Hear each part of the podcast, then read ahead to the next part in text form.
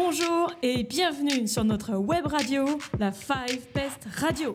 Five Best. À chaque épisode, vous pourrez entendre les chroniques, les pubs et les interventions de vos camarades. Au programme aujourd'hui, la chronique manga préparée par Raphaël, Martin et Tia, suivie d'une lettre lue par Cléa, une fausse pub préparée par Martin et sa famille, et pour terminer, la chronique film de Mirana. Chronique manga. Manga. Bonjour et bienvenue dans la première chronique de Radio Manga.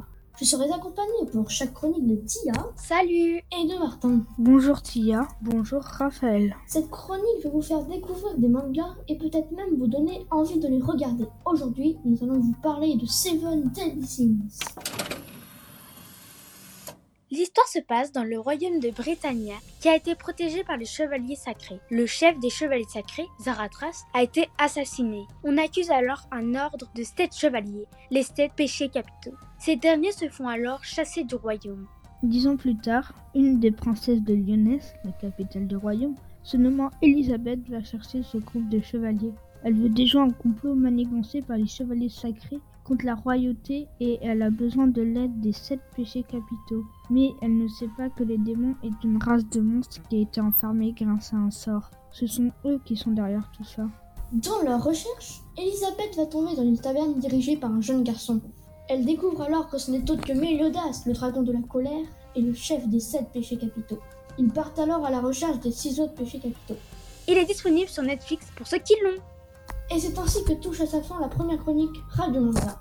Au revoir à tous et merci d'avoir écouté. Au revoir. Chronique une lettre, un sourire. Bonjour tout le monde. Aujourd'hui, sur cette Five Best Radio, je vais vous lire une lettre que j'ai envoyée à une dame âgée, isolée, plus ou moins seule. Cette lettre, je l'ai écrite sur un site. Une lettre est égale un sourire. Donc j'espère que ça va vous donner le sourire également. C'est parti. Très chère madame, quand j'ai reçu ce message, une lettre pour un sourire, ça m'a tout de suite donné envie. Envie tout simplement de vous redonner le sourire, car pour moi, un sourire est égal à un rayon de soleil en plus. J'ai choisi de vous écrire car je sais combien ça touche de recevoir une lettre quand on se sent plus ou moins seul. Nous sommes au printemps, alors je veux juste une seule chose, que le printemps arrive dans votre cœur, mais également que ma lettre vous aura donné au moins un petit sourire, car c'est mon but. Bonne continuation à vous et occupez-vous avec ce que vous avez. Vous verrez, le temps passera beaucoup plus vite. C'est la pub. J'aimerais bien voyager autour du monde, mais on est confinés. Moi aussi. Et vous? Oui Vous rêvez de voyager autour du monde mais vous êtes confiné Achetez le globe terrestre. C'est un globe où on voit tous les pays. Bah, comme les autres globes. Rien de très original. Oui, mais celui-ci, il est moins cher. 3 millions d'euros de plus que la normale. Alors ça vous tente? Oui Toutes les informations sur www.ceglobestetunarnaque.fr. Aujourd'hui, je vous présente un film, Call Me By Your Name, sorti en 2017. Les acteurs principaux sont Timothée Chalamet et Armie Hammer.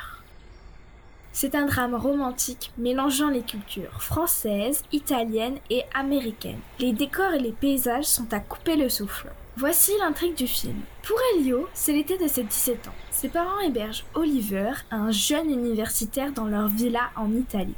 Entre les longs repas, les baignades et les après-midi sous la chaleur écrasante, commence une partie de cache-cache avec cet Américain brillant et séduisant. Un temps fait d'attente, d'espoir, de doute et de rejet avant que tout ne cède à ce sentiment plus grand qu'eux. Le film est tiré d'un roman du même nom écrit par André Assiman qui date de 2007, que je vous conseille également de lire. Outre le fait que ce soit mon film préféré, il réchauffera vos cœurs et vous fera peut-être verser quelques larmes. Un autre point appréciable du film, c'est la bande son. On y retrouve des classiques des années 80 comme Love My Way ou Une barque sur l'océan. Mais les chansons écrites spécialement pour le film sont réellement exceptionnelles. Le compositeur Sujvan Steven vous entraîne dans un monde parallèle et vous transporte en 1983 dans la villa d'Elio, avec les chansons Mystery of Love, Futile Device et Vision of Gideon. Je vous conseille vivement de regarder ce film. Merci de m'avoir écouté. Prenez soin de vous et bonne journée. C'est la fin de ce premier épisode. On se retrouve bientôt pour de nouvelles chroniques. À bientôt. Bye bye.